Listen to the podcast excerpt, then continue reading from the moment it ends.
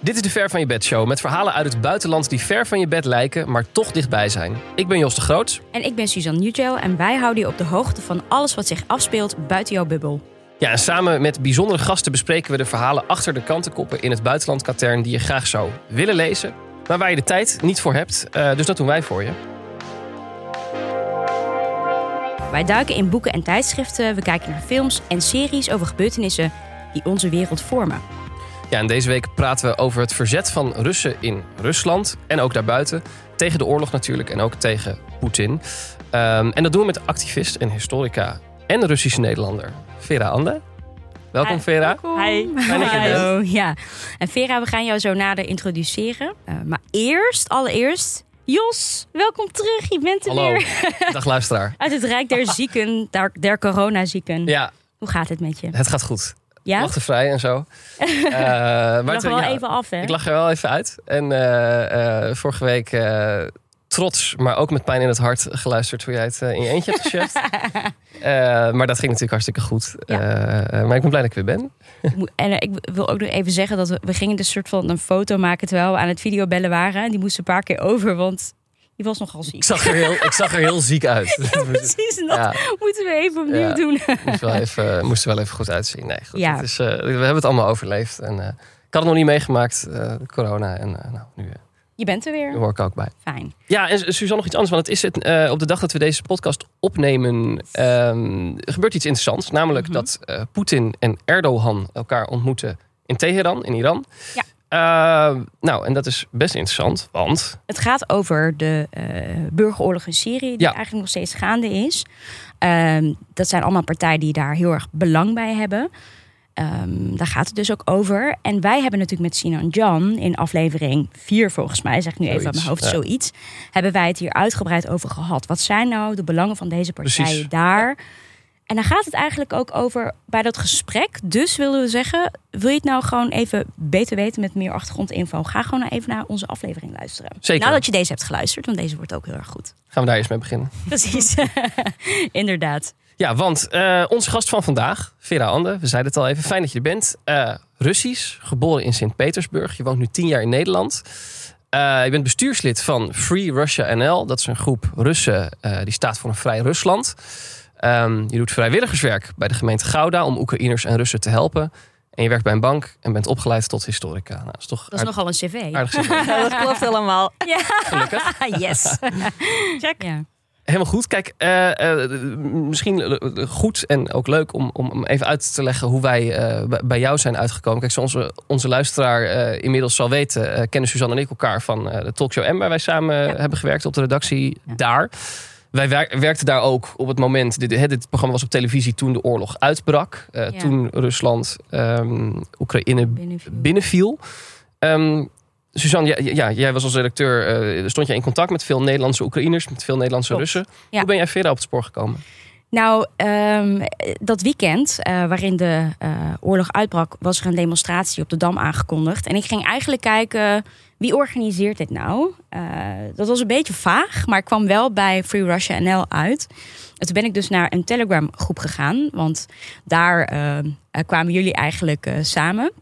En het was echt in het Cyrillisch, was in het Russisch. Dus ik begreep er helemaal niks van. Ik dacht echt zo, wow. En er waren heel veel berichten. En toen heb ik gewoon een berichtje erin geplaatst van... hey, ik, werk, ik ben journalist, ik werk voor het programma M. Um, ik zoek een, uh, iemand van Free Russia NL, liefst Nederlandstalig... die met mij zou kunnen pr uh, praten. Want ik dacht het zou wel interessant zijn om iemand aan tafel te hebben bij ons. En toen berichtte jij me eigenlijk. Ja, ja. Nee, klopt helemaal. En weet je wat ook heel grappig is? Dat, uh, dat ik eigenlijk pas toen me aangesloten heb bij de groep. Oh, ik was helemaal niet uh, betrokken bij, uh, bij die protesten en bij Oh, de is- organisatie van die protest. Maar toen zag ik dat bericht in de groep en ik was ondertussen een paar dagen lid van die groep sinds de uitbraak Mhm. van de oorlog die 24 februari op donderdag was begonnen. Uh, en toen, uh, ja, en toen uh, dacht ik, oké, okay, volgens mij zie ik geen reacties. En mijn ervaring is ook dat niet veel Russen vaak nou ja, goed Nederlands taalmachtig zijn. Dus Mm. ik dacht, ik heb contact opgenomen met de admin van die groep, Lana Pelayve, die ook onze leider is van Mhm. Verage NL, Mhm. ook nu. En ik heb haar voorgesteld van joh, misschien wil jij dat ik Russia ga eh, vertegenwoordigen in het programma M. En ze zei allemaal prima. Dus ik heb met haar gesproken. Ze heeft me bijgepraat over de organisatie. En uh, zo uh, zijn we eigenlijk geleidelijk vrienden geworden. Precies, dus, eigenlijk wel. Ja. Want wij, Jos en ik, zijn ook naar die manifestatie op de ja, Dam gegaan. Wij zagen jou daar natuurlijk. Wij zagen jou daar. Dat was wel grappig, want jij stuurde mij toen een appje zo van... ben jij degene met een, een, een, deze, deze backpack? Dat was ik niet. Maar... Ja, er stonden 10.000 mensen op de Dam, denk ik. Dat was gigantisch. Ja, het was Ja. echt een hele grote demonstratie. Heel jammer dat, uh, dat dit misschien de laatste demonstratie Dat was. dat niet met zo'n echt mensen. gevolg heeft gekregen. Mhm. Hey, Ja. En even, want dat was, dat was ook, ook nou ja, midden in de emotie. Het was, als ik het goed zeg, drie dagen nadat Poetin eh, Oekraïne was binnengevallen. Ja. Vier. Vier dagen, Vier. heel goed. Ehm, eh, dat was het summum van al die emotie die er samenkwam. Eh, de maandag erna zat jij aan, aan tafel bij eh, een talkshow... om, om voor de, de natie, zal ik maar zeggen, eh, jouw verhaal te vertellen. Ja. Hoe was dat voor jou om dat te doen? Nou, het was sowieso heel spannend. Het was voor, eh, voor mij sowieso de allereerste keer dat ik naar de tv ging. Dus eh, Ja.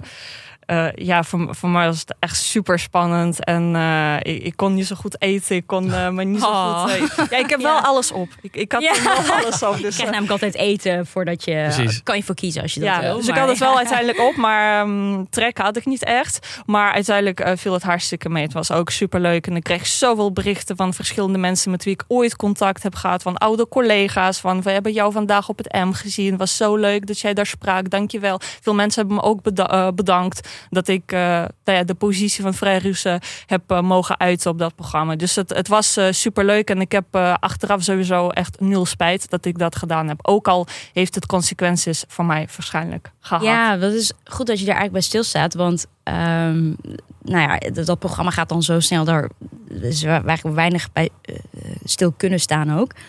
Maar jouw tv-optreden en ook zeggen dat je tegen die oorlog bent... en je uitspreken tegen het, ja, wat Poetin doet... dat betekent voor jou dat jij gewoon niet meer terug kan naar Rusland. Nee, Waarschijnlijk. dat denk ik ook niet. Ik zou het in ieder geval niet durven. Weet je wat het is? Het is met Rusland is het altijd een beetje gokken. Je weet het nooit. Je weet het gewoon nooit. Sommige mensen die, die, die, die zitten al gewoon jaren, misschien decennia Rusland te bekritiseren en hen overkomt niets. En dan komt er bijvoorbeeld eh, een eh, feministische protester naar voren met haar actie. eh, weet je, om die prijslabels te verwisselen met anti-oorlogsinformatie. en dan krijgt ze gewoon, wordt ze gewoon opgepakt. Dus je weet het gewoon niet. En het kan ook zijn dat de Russische ambassade ons nauw in de gaten houdt en de informatie doorstuurt. Maar het kan ook zijn dat ze zoiets hebben van. Merk, je- merk je daar iets van? Of niet, niet per se? Dat, dat jij in de gaten gehouden zou worden? Ik heb daar bijna geen twijfel in. Want eh, we protesteren normaal gesproken op twee plekken in Nederland. Dat is op het Museumplein eh, tegenover het Russische eh, handelvertegenwoordiging. Mhm. Dat is een soort gebouw waar normaal gesproken handel met Rusland besproken kan worden. Ja. Waar Nederlandse bedrijven naartoe komen om handel te bespreken en zo. Dus daar protesteren we vaak. En natuurlijk ook bij de Russische ambassade in Den Haag. Ja. En wat we vaak hebben opgemerkt, dat we vanuit de rampjes gefotografeerd worden. Ja. Door de medewerkers van de ambassade of van die Russische handelvertegenwoordiging. Mm. Dus, eh, en heel vaak wat ze ook deden, bijvoorbeeld op, eh, op, op de protest die we op 8 mei hebben gehouden, weet je, die zeg maar eh, rechtszaak tegen Poetin. Eh, het brengen van Poetin naar het tribunaal in Den Haag. Mhm. was eh, echt eh, een groot succes. Toen waren ze ook helemaal naar buiten gegaan, wel achter het poortje gestaan en ook foto's van ons gemaakt. Ook echt op een hele intimiderende manier. En toen stonden daar politieagenten bij en ze zeiden tegen ons van je moet ze terug fotograferen, want ze proberen jullie te intimideren. De politie zei dat tegen jullie. Ja, ja, Zo. ja. Gedaan? Nee. Nee. nou, we hadden een aantal vrijwilligers die zeg maar ehm, alles in de gaten hielden. Maar en een van hen was ook mijn vriend Frank, Ah, een Nederlands vriend. En hij, ik denk dat hij een beetje geschokt was. Hij wist niet zo goed wat hij hiermee moest. Hij stond Hmm. zo van, oh my. Dus ik kan me ook voorstellen, het is echt eh, best intimiderend.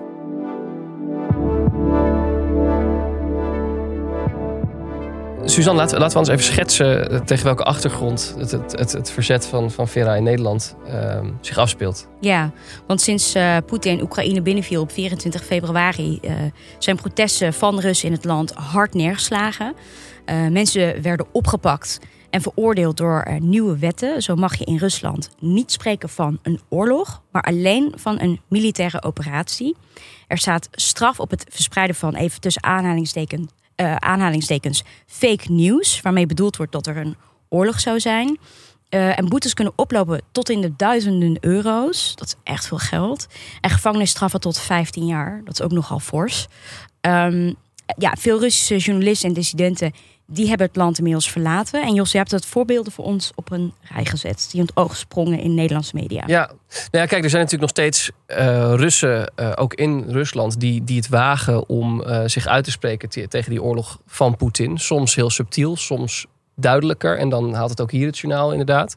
Um, zo was de oppositiepoliticus Ilya Yashin. Uh, spreek ik het goed uit, Vera? Ja. Hij kreeg zeven jaar celstraf uh, voor het verspreiden van nepnieuws uh, over Russische strijdkrachten. Althans, zo werd dat dan gezegd. Maar het bekendste voorbeeld van protest dat was waarschijnlijk Marina Ovsjanikova.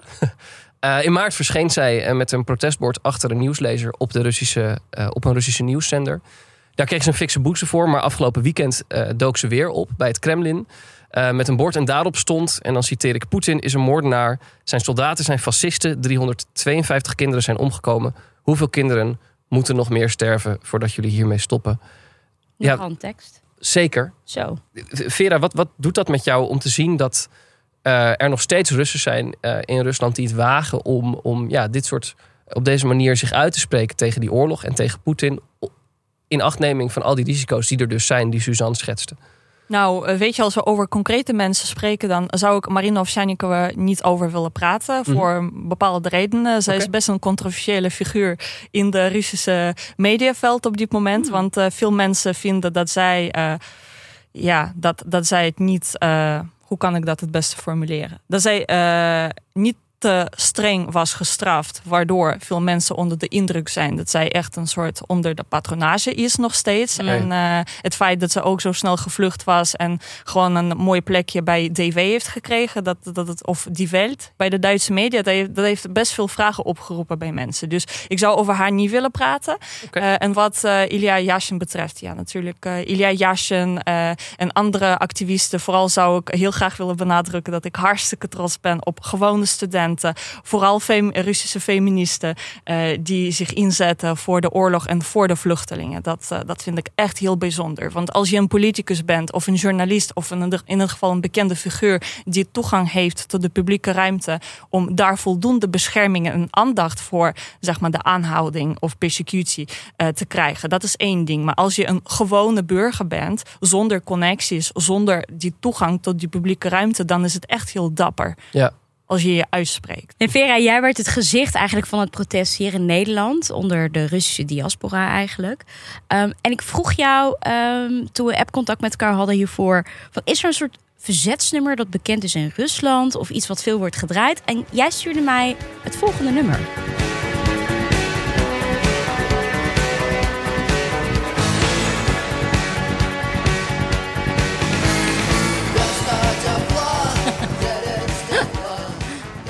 Leeft echt helemaal op. Dat is een goede lied. Ja, maar het betekent echt heel veel voor veel Russen. En voor, nou ja, eigenlijk niet alleen Russen, Russen sprekende mensen zou ik zeggen. Want het is het Wat lied... betekent het dan? Ga zo vertellen. Ja. Het lied uh, werd geschreven door Victor Tsoi. Uh, hij was de bandleider van uh, de band Kino. en het was geschreven eind jaren tachtig, toen de Sovjet-Unie uit elkaar aan het vallen was op dat moment.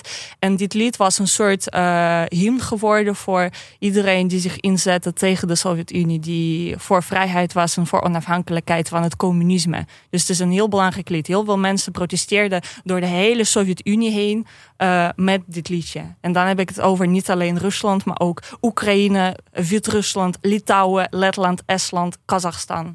Dus het is eigenlijk een heel bekend nummer. Ja, het is een heel bekend nummer, zeker. Even terug naar jou. Jij bent dus tien jaar geleden vertrokken uit Rusland. Toen was jij 19. Ja. Waarom besloot jij te vertrekken? Nou, ik denk dat ik het leven in Rusland nooit uh, echt uh, zag zitten. Ik heb altijd uh, problemen gehad om een plekje te vinden in dat land. En waarom? Ja, ik denk dat ik heel erg hield van vrijheid. Uh, ik wilde altijd mezelf zijn. Uh, ik hield niet van hiërarchie. Dus ik ben veel meer van horizontale communicatie met mensen. En dat, uh, ja, als je in Rusland woont, hoef je dat niet op te gaan zoeken. Dat ga je niet vinden. Yeah. En ik had altijd dus last van nou ja, dat oppressiegevoel eigenlijk. Je, je, je, groeit daarmee op met, met zo'n... Weet je, was ooit heel mooi gezegd door Yuri Duch. Het is een soort, ja, ook een hele bekende mediafiguur in Rusland. Hij heeft een eigen YouTube-kanaal. Het heet uh, Doet eigenlijk. En eh, hij zei een keer in zijn film over Stalin-repressies, Kolema, dat angst in Russische venen doorgaat, zeg maar. In de, dat het in de bloed van de Russen zit. En mm. ik vond het een hele mooie uitspraak, want ik denk dat dat het echt heel waar is over Rusland. En ik denk dat dat hele imago van het land zoals Rusland niet zo goed bij mijn persoonlijkheid past. Ik voelde altijd uh, alsof ik in een kooi zit, weet je. Maar hoe, hoe merk je dat? Want jij bent daar natuurlijk opgegroeid. Uh, nou ja, wij niet. Dus hoe, hoe voel je die repressie of hoe voel je die druk dan in Rusland als je daar opgroeit? Nou ja, in ieder geval in die tijd toen ik klein was, zag ik heel erg dat, uh, dat er heel veel rotzooi op straat lag. Dat het allemaal niet goed geregeld was. Dat mensen niet netjes waren. Dat uh, mensen niet lief voor elkaar waren. En dat. Uh, ja, en ook op school bijvoorbeeld, dat, dat er helemaal geen interesse is in jou als individu. Als jou, nou ja, als persoonlijkheid, zeg maar. Dat er alleen gelet wordt op cijfers, statistiek. En dat, dat er goed gerapporteerd wordt richting het ministerie van Onderwijs. En ja, dit soort dingen. En ik weet niet, het, weet je, het is ook iets op een heel emotioneel niveau, denk ik. Dat, dat, dat jij ergens woont en jij merkt gewoon dat, dat de sfeer best duister is. Ik moet eerlijk zeggen, ik had hele mooie momenten ook uh, toen ik daar woonde. Natuurlijk, dus nooit zwart-wit lijkt me. Nee, natuurlijk. nee, dus het was ook superleuk. En Sint-Petersburg is een hartstikke mooie stad. En ik heb mijn droom om daar naartoe te gaan, maar ah. misschien niet nu. Even wachten. Nou, even wachten. Even wachten, zou ik zeker zeggen. Precies. Uh, ja, maar er waren gewoon best veel momenten in mijn leven daar uh, die ik heel graag weg wil strepen, zou ik zo zeggen. En uh, ik denk dat uh, ik tot mijn beste persoonlijkheid ben gekomen toen ik naar Nederland kwam. Hoe, hoe is dat dan nu voor jou? Want jij, jij hebt nog familie wonen in Rusland. Um, die denkt misschien ook anders over nou ja, de oorlog, over Poetin, dan hoe jij dat doet. Hoe, hoe, is, hoe is dat voor je? Nou, het is... heb, je, heb je contact met hen? Dat is misschien. Ja. Ja. Ja, ik heb contact met hen. Het is een hele goede vraag die je stelt. Ik moet eerlijk zeggen dat al deze. Ik, ik zie een hele grote evolutie in deze tien jaar. Hoe mijn familie uh, over de politiek en over het land in het algemeen anders is gaan denken. Uh, je moet het een beetje zo zien. Uh, mijn familie is in principe niet zo hoog opgeleid. Het zijn gewoon hele simpele mensen, zeg maar. Die niet veel lezen, niet veel nadenken. En zeker niet hun kritische. Nou ja, ook nooit zijn geleerd om kritisch na te denken. Dat is mm. trouwens ook een, zo'n kritiekpuntje voor het Russische onderwijs. Je wordt helemaal niet verwacht dat je voor jezelf denkt. Je moet uh, alleen uh, nou ja, herhalen wat de docent zegt. Mm -hmm. Maar goed, uh, terug naar mijn familie. En um, maar in 2012, op het punt dat ik stond van, joh, ik ga weg, uh, heeft mijn moeder letterlijk mijn koffer ingepakt. Uh, een paar duizend euro's uh, in mijn zak gestopt, wat zij misschien vijf jaar aan het sparen was. En zei, oh. ga weg en kom nooit terug. Mm. Dit is niet het land voor jou. Dus het sentiment van mijn familie op dat moment was van uh, Rusland is geen veilige plek en geen fijn land om in te wonen. Mm Ook al waren zij als patrioten opgevoed en ze waren in de Sovjet-Unie geboren en getogen, maar toch uh, wensten ze iets anders voor mij. Dus dat vind ik heel fascinerend. En toen, twee jaar later, gebeurde Krim. Uh, de annexatie van de, de Krim van in Krim, Oekraïne. Maidan en oorlog in Donbass. En toen begon ik met elk jaar steeds meer te merken dat, uh, dat de visie van mijn familie op het land en uh, de koers van het land, zowel binnenlands als buitenlands, heel erg anders aan het worden is. En, en met uh, anders bedoel je nationalistischer? Nou, sowieso nationalistischer en gewoon heel erg eenzijdig. Mm. Er was dus helemaal geen ruimte voor een andere mm, mening of een, zeg maar, een gedachte dat mm, volgens mij is mijn overheid een beetje fout bezig. Dus die gedachte was absoluut niet toegestaan en niet mogelijk in de hoofden van mijn familie. Dus dat, dat vond ik heel apart. En ik moet eerlijk zeggen, uh, ik voel me, of in ieder geval de relatie met mijn familie voelde een beetje alsof, alsof ik een kieker was die aan het koken was. Snap je, wat ik, ja. snap je die met, metafoor? Dus eigenlijk op het moment dat jij die kieker in het, uh, in het koud water gooit, dan blijft hij lekker zwemmen. Maar naarmate het water steeds warmer wordt, uh, merkt de kieker niet dat het warmer wordt. Want die went daar geleidelijk aan. En dan gaat hij vervolgens dood. Dus eigenlijk, hè, wat wij ook hier lezen de kritiek in het binnenland werd steeds meer afgeknepen. Waardoor mensen een heel eenzijdig beeld krijgen van wat zich afspeelt in het binnenland en het buitenland. Waardoor je echt steeds meer gaat geloven wat de overheid jou vertelt. Dat is een beetje, is dat een beetje hoe ik het moet zien? Ja, inderdaad. En weet je, mijn familie ging zich niet afvragen van oké, okay, uh, eh, Nova Gazeta, Dorst, uh, Medusa. Um, dat zijn onafhankelijke media. Ja, onafhankelijke media wordt allemaal afgeschaft, zeg maar, en allemaal verboden. Dus bij normale mensen zou het een vraagteken oproepen van oké, als er iets verboden wordt, dan staat daar waarschijnlijk iets niet wenselijks in. Mm dus ik moet het even checken. maar bij hen was het meer van: oké, mijn overheid, mijn, mijn baas, mijn meester zegt dat het niet goed is. Dus ik ga het niet lezen. Dus hmm. nu, als ik bijvoorbeeld iets naar hen doorstuur uit die bronnen, zeggen ze: ja, dat zijn Amerikaanse bronnen, gaan we niet lezen. Oh, dus ze zijn echt. Dus ze willen dat niet eens lezen. Dus ik zou sneller zeggen: het wordt uh, vaak uh, verteld van: joh, Russische mensen hebben geen toegang tot de media. Het is heel vaak zo dat zij niet eens die toegang willen. Ze gaan het gewoon weigeren. Ze zijn echt gehersenspoeld, als ik het zo even mag uh, zeggen. Ja, zeker. Hoe, hoe, komt het dan dat, um, hoe komt het dan dat jij je daar aan hebt ontvochten? Ja. er, zijn, er zijn natuurlijk Russen die wel kritisch na kunnen denken. Wat jij net zegt, dat, dat heb ik ook in, in, in research voor deze uitzending gelezen en gehoord. Dat ook veel Russen zeggen. Uh, van ja, de Russische bevolking is niet gewend om kritisch na te denken. Maar er zijn natuurlijk mensen die dat wel doen. Dus hoe, hoe kan het dan dat het jou wel lukt, zal ik maar even zeggen. En dus bijvoorbeeld je familie waar je het over hebt, dat die helemaal die, die, die Poetin-trechter ingaan. Ja, ik denk dat het een hele goede vraag is. En misschien echt een uh, vraagstuk voor het hele onderzoek, zou ik zeggen. Mm. Er zijn meerdere factoren hoe dat uh, tot stand komt. Maar ik zou misschien zelf persoonlijk willen focussen op één ding. Met name een generatieverschil, dus echt de leeftijdsverschil. Je merkt gewoon statistiek gezien ook dat mensen die geboren en getogen zijn in de Sovjet-Unie. En mensen die vervolgens ook opgevoed zijn door mensen die heel erg sterk sterke positieve mening over de Sovjet-Unie en het communisme in het algemeen hebben. Dat die mensen dus een neiging hebben om veel minder kritisch te zijn op de overheid, veel minder na te denken over de vrijheden uh, en veel meer nou ja, conservatief uh, te zijn. Ja. Uh, mensen die bijvoorbeeld in de jaren 80 en 90 zijn geboren, zoals uh, ikzelf, die, die, hebben in principe met vrije, onafhankelijke media meegemaakt, met best veel vrijheden. Ik bedoel, denk aan een muziekband Tattoo. Gewoon, oh, die kennen we allemaal. Ja, oh, jongens. En dat was gewoon. Oh, dat, oh, zo, dat ken ik wel. ja, ja, ja, precies. Wil je nog één keer ja. zingen misschien? Nee. nee. en dat was gewoon mogelijk uh, begin jaren 2000 dat wij meis meisjes op de stadstelevisie zouden zoenen. Ja, Oh ja, natuurlijk. Dat was een hele, hele mm rel. Dat weet ik nog. Mm -hmm. toen, uh, toen was ik ook nog een tiener. Precies. Ja. we zijn een beetje of jonger zelfs. Ja, precies.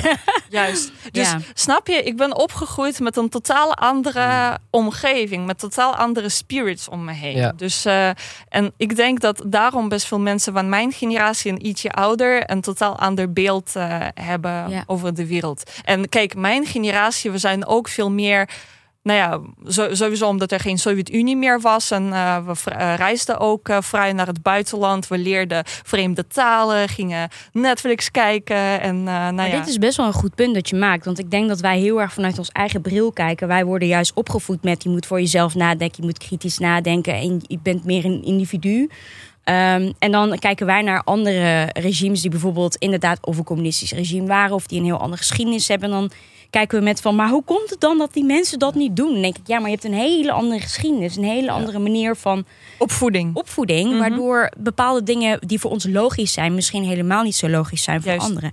Wil ik eigenlijk verder gaan naar Free Russia NL, want daar ben je natuurlijk onderdeel van. Wat is jullie doel hier in Nederland? Want hè, we hebben het over een vrij Rusland. Eh, nou ja, dat zit ook in de naam Free Russia. Ja. Wat is jullie doel eigenlijk en hoeveel, uit hoeveel mensen bestaat jullie groep? Ja, uh, Free NL is eigenlijk een gemeenschap van uh, vrije Russen of uh, Russisch sprekende mensen die zich, nou ja, uh, willen verenigen uh, en bij elkaar komen uh, om gezamenlijke waarden en normen met elkaar te delen. En dat zijn natuurlijk vrijheid om jezelf te zijn, vrijheid van meningsuiting, LHBTI-rechten, mensenrechten en overige dingen zoals liberalisme, democratie. Dat vinden we allemaal heel erg belangrijk. En um, onze voornaamste activiteiten op dit moment zijn natuurlijk het steunen van oorlogsvluchtelingen, zowel uh, als uit Oekraïne als uit uh, Rusland. Uh, daarnaast uh, organiseren we protesten en politieke demonstraties en art performances. Dus we hebben ook echt uh, kunstenaren en kunstenaressen in onze groep die dan verantwoordelijk zijn voor het bedenken van bepaalde performances en politieke acties die we dan vervolgens gaan uitvoeren. Een van de bekendste is natuurlijk die die wij op 8 mei hebben gehouden toen wij Vladimir Poetin bij de Peace Palace hebben afgeleverd. Mm, en, Vredespaleis in Den Haag. Ja, ja Vredespaleis in Den Haag ja. inderdaad. En um, ja, dus uh, wij willen eigenlijk uh, ja, contact houden met de Nederlandse samenleving om te laten zien dat niet alle Russen slecht zijn. En dat er ook Russen zijn die gewoon uh, anders denken en die wel in staat zijn voor samenwerking met Europa. En die gewoon nou ja, in de toekomst wel goede partners zouden kunnen zijn voor Europa en de rest van de wereld. Ja, dus het, het, van alles eh, doen Ja. jullie hier.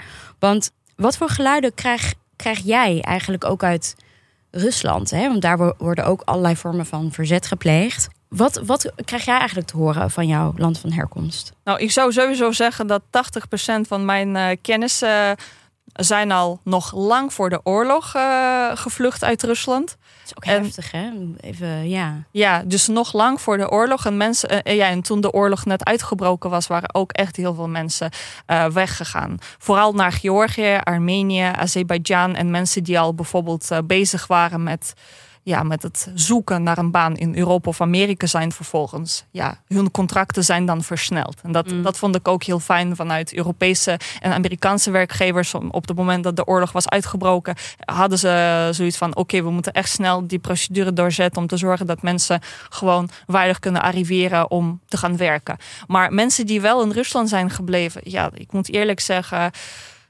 Ja, mensen die in de eerste drie weken waren gebleven en die dan vervolgens geprotesteerd hebben, waren allemaal opgepakt, kregen allemaal geldstraf. Ze krijgen een proces verbaal bijvoorbeeld, of ze moeten eh, iets van twee weken in de cel zitten, Hmm. vastzitten. Eh, ja, natuurlijk als je één eh, keer met zoiets meemaakt, dan eh, het eh, eerste wat je doet eh, is eh, ticket kopen en eh, het land uit. Ja, Of je mond houden. Je denkt, ja, ik heb geen zin meer om eh, nog meer... eh, dat soort mensen heb ik dus ook wel inderdaad. Die, eh, die moeten bijvoorbeeld voor zieke familie zorgen, familieleden of eh, ze hebben kinderen. En eh, eh, ze zijn sowieso al heel erg kwetsbaar, want er zijn mensen die afhankelijk zijn van hen. Dus dan het enige wat zij kunnen doen is inderdaad hun mond houden en gewoon naar een manier zoeken hoe ze het land kunnen Ja. Wat- wat- mij nou zo verbaasde, je vertelt over wat jullie hier allemaal met, met een groep Russen in Nederland op touw zetten om je stem maar te laten horen tegen Poetin. Ondertussen ehm, heeft Poetin, heeft Rusland, een stem bij ons in de Tweede Kamer. Eh, recentelijk eh, wa- was er een, een, een evenement van eh, de Partij Forum voor Democratie. Daar was de Russische ambassadeur te gast. De Russische ambassadeur die onlangs nog een interview had gegeven bij Buitenhof op Nederlandse televisie. Waarin hij eigenlijk alles ontkent. hallucinant. Worden geen ziekenhuizen gebombardeerd. Echt. Gewoon alles ontkend. Nou, en wij hebben een, een, een parlementariër in Nederland. Eh, die hem uitnodigt op een evenement. Handen schudt en, en breed lachend Wat met mooi hem dat je zijn naam vermijdt. Zijn naam is Thierry Baudet. Net als eh, Poetin die- Alexei Navalny. hè? Ja, ja, ja. ja. Ja, precies. Hij zegt dat ook niet, inderdaad. Die bepaalde meneer. ja. Die Ja. bepaalde politicus. ja. Maar hoe, hoe, hoe, hoe, hoe voelt dat voor jou? Hoe is, het, hoe is het om dat te zien? Kijk, weet je wat het is? Misschien spreek ik nu niet vanuit Verrational, maar meer als eh, historica en Mm. professional in mijn eigen gebied. Eh, ik ben mega liberaal, echt eh, ultra links. en mijn mening is dat iedereen recht krijgt om iets te zeggen. Ah. Dus ook dit soort partijen, ook al ben ik absoluut tegen. Heel netjes antwoord. Heel Dus, politiek. oh, oh, ja, ook al ben ik daar absoluut niet mee eens, Mm. vind ik dat zij wel eh, het woord moeten krijgen. Mm. Maar wat ik wel in tegendeel wil benadrukken, is dat wij als samenleving moeten juist zorgen dat onze kinderen en onze tieners daar, en onze jeugd daar juist geen interesse in krijgt. Dat zij zodanig worden opgevoed op school en op de universiteit, dat zij kritisch kunnen nadenken, dat zij op hun maatschappij eh, en geschiedenislessen eh, meer te horen krijgen over totalitaire regimes en over samenlevingen die ultrarechtse partijen voor ons schetsen. En dat dat zeker niet de oplossing is en zeker niet eh, ja, de remedy. Nee. Ja. Maar ja, ik kan me ook, ik kan me ook voorstellen dat je. eh, eh, ik vind het, ik vind het een, een, een net antwoord, maar ik kan me ook voorstellen dat je het ziet en dat je het, dat je het eigenlijk niet kan geloven. Dat, dat, dat, misschien ben jij al veel meer gehard daarin dan dat ik dat ben, dat, dat wij dat zijn. Eh, maar het lijkt mij heel heftig. Op Ik, ik, vind het, eh, ik moet eerlijk zeggen, oké, als ik nu even naar het emotionele antwoord mag gaan, Mm. dan zou ik zeggen, eh, ik vond het in ieder geval verbaaswekkend dat Amsterdam Rij, eh, die eigenlijk eh, voor een deel eh, door de stad wordt geoond, zeg maar, Mhm. dat, eh, dat zij de platform hebben gegeven Ja. voor. kijk, Thierry, Baudet is Nederlandse politicus. Dat kan ik me nog voorstellen. Alsnog, er is vrijheid van meningsuiting in Nederland. Maar ze Freedom of press. een evenement waar, waar deze. Maar het feit dat Alexander Shulgin het woord kreeg op zo'n evenement, dus iemand die het land agressor, terrorist vertegenwoordigt, dat, dat vond ik een beetje niet kunnen, zeg maar. Nog even naar jou. Want, nou ja, we hebben het al benoemd. Jij kan eigenlijk waarschijnlijk niet meer terug naar Rusland. Want misschien zitten voor jou hele grote con- consequenties aan. Dat is een soort Russische roulette, haha. Ehm, maar ehm, zou je ooit terug willen naar Rusland? Dat is een hele goede vraag. Als ik een heel eerlijk antwoord mag geven, denk ik nee. Hm. En dat heeft te maken met de volgende factoren. Ik woon al tien jaar in Nederland. Nederland heeft me zoveel mooie kansen en dingen gegeven dat ik eh, echt eternal thankful ben voor dit land en alles wat Nederland voor mij heeft gedaan. Ik heb hier een hypotheek, een vriend, een baan, auto. zou je het niet missen? Mis, mis, mis je Rusland? Ja, natuurlijk. Ik mis. eh, en weet je niet eens Rusland? Ik denk dat het ook belangrijk is voor onze luisteraars dat ehm, nuance eh, uit te leggen. Ik kom uit Sint-Petersburg vandaan en ik vind niet dat Sint-Petersburg echt Rusland is. Echte Rusland is ergens in Siberië, een klein dorpje, een beetje provinciële stad. Misschien eh, is, is dat Rusland. Maar Sint-Petersburg is gewoon een Europese stad met heel veel Europese invloed. En ehm, Sint-Petersburg en Moskou zijn sowieso echt eigen universen. Mm. Dus ik denk niet dat het eh, ook correct is om te zeggen: wil je terug naar Rusland? Nee, naar Rusland wil ik niet terug. Ik, wel, eh, ik zou wel terug willen naar Sint-Petersburg. In ieder geval eh, voor een bezoek. En laten we ook langzaam gaan afronden, maar niet voordat we je hebben gevraagd om nog een tip. Want dat vragen we aan onze gasten. Jij hebt namelijk iets voor ons meegenomen. Vertel. Ja, zeker. Nou, er is eh, recent een hele mooie documentaire uitgekomen eh, vanuit eh, Current Time. Die ehm, vind ik belangrijk om te benoemen. Volledig of gedeeltelijk wordt gesponsord door de Amerikaanse overheid. maar wel overigens. erbij ook op YouTube, hè? Ja. Ja, ja, ja. Overigens wel goede media, vind ik. Ja. Ehm, eh, de, film, de, document- de documentaire film heet Verbroken Verbinding. En het gaat over eh, het perspectief, van Russen die eh, wel pro-oorlog en pro-Poetin zijn en hun meestal hun kinderen of hun partners die dan tegen de oorlog zijn. En je hebt daar eh, een aantal hele interessante familiecasussen. Je hebt daar uh, man en een vrouw, waarin man wel pro-oorlog is en zijn vrouw uh, niet. Je hebt daar bijvoorbeeld twee kinderen die in de eerste instantie Oekraïens zijn en in Oekraïne zijn geboren, maar de broer is naar Rusland verhuisd en zijn zus is wel in Oekraïne gebleven. En hoe anders zij in de wedstrijd nu staan. En je hebt ook bijvoorbeeld moeders en zonen, moeders en dochters. Dus uh, het is uh, heel erg pijnlijk om te zien. En ik kan zeker uh, echt 100% mijn eigen familieverhaal erin herkennen. En Oh, ik denk dat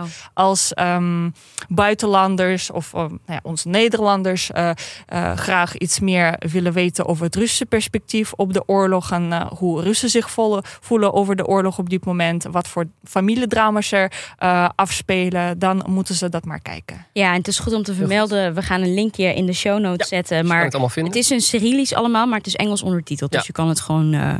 Juist. volgen. Hè? En wij zelf hebben eigenlijk ook nog twee tips. Ja. Beginnen we met die van jou. Zeker, ja. Het is, ehm, eh, er valt natuurlijk oneindig veel te kijken en te lezen Ja, eh, over, over dit onderwerp. Heel recent had eh, Tegenlicht van de VPRO een hele mooie uitzending gemaakt met de titel The Free Press Show. Ehm, die ze eigenlijk samen hebben gemaakt met Russische journalisten die hun werk niet meer kunnen doen in Rusland. Ehm, dat is namelijk de oprichter, dat zul je kennen, van, van TV Rain. Ehm, wat ook een hele mooie Russische naam had. Jij, je, je gebruikt dat eerder. Do- Dosha of zo? Dorst. Dorst, dat was het. Um, en ook met een onderzoeksjournalist van, van Novoya Gazeta, de, de, de beroemde uh, Ja. krant die maar onafhankelijk bleef uh, uh, publiceren. En het geeft, een heel, het geeft heel goed weer. Kijk, we hebben het over hoe moeilijk het is om te protesteren. En dit geeft heel goed weer dat onafhankelijke journalistiek beetje bij beetje is uitgeroeid eigenlijk in Rusland. En dat zie je in die aflevering van Tegenlicht. Suzanne, jij hebt ook een tip.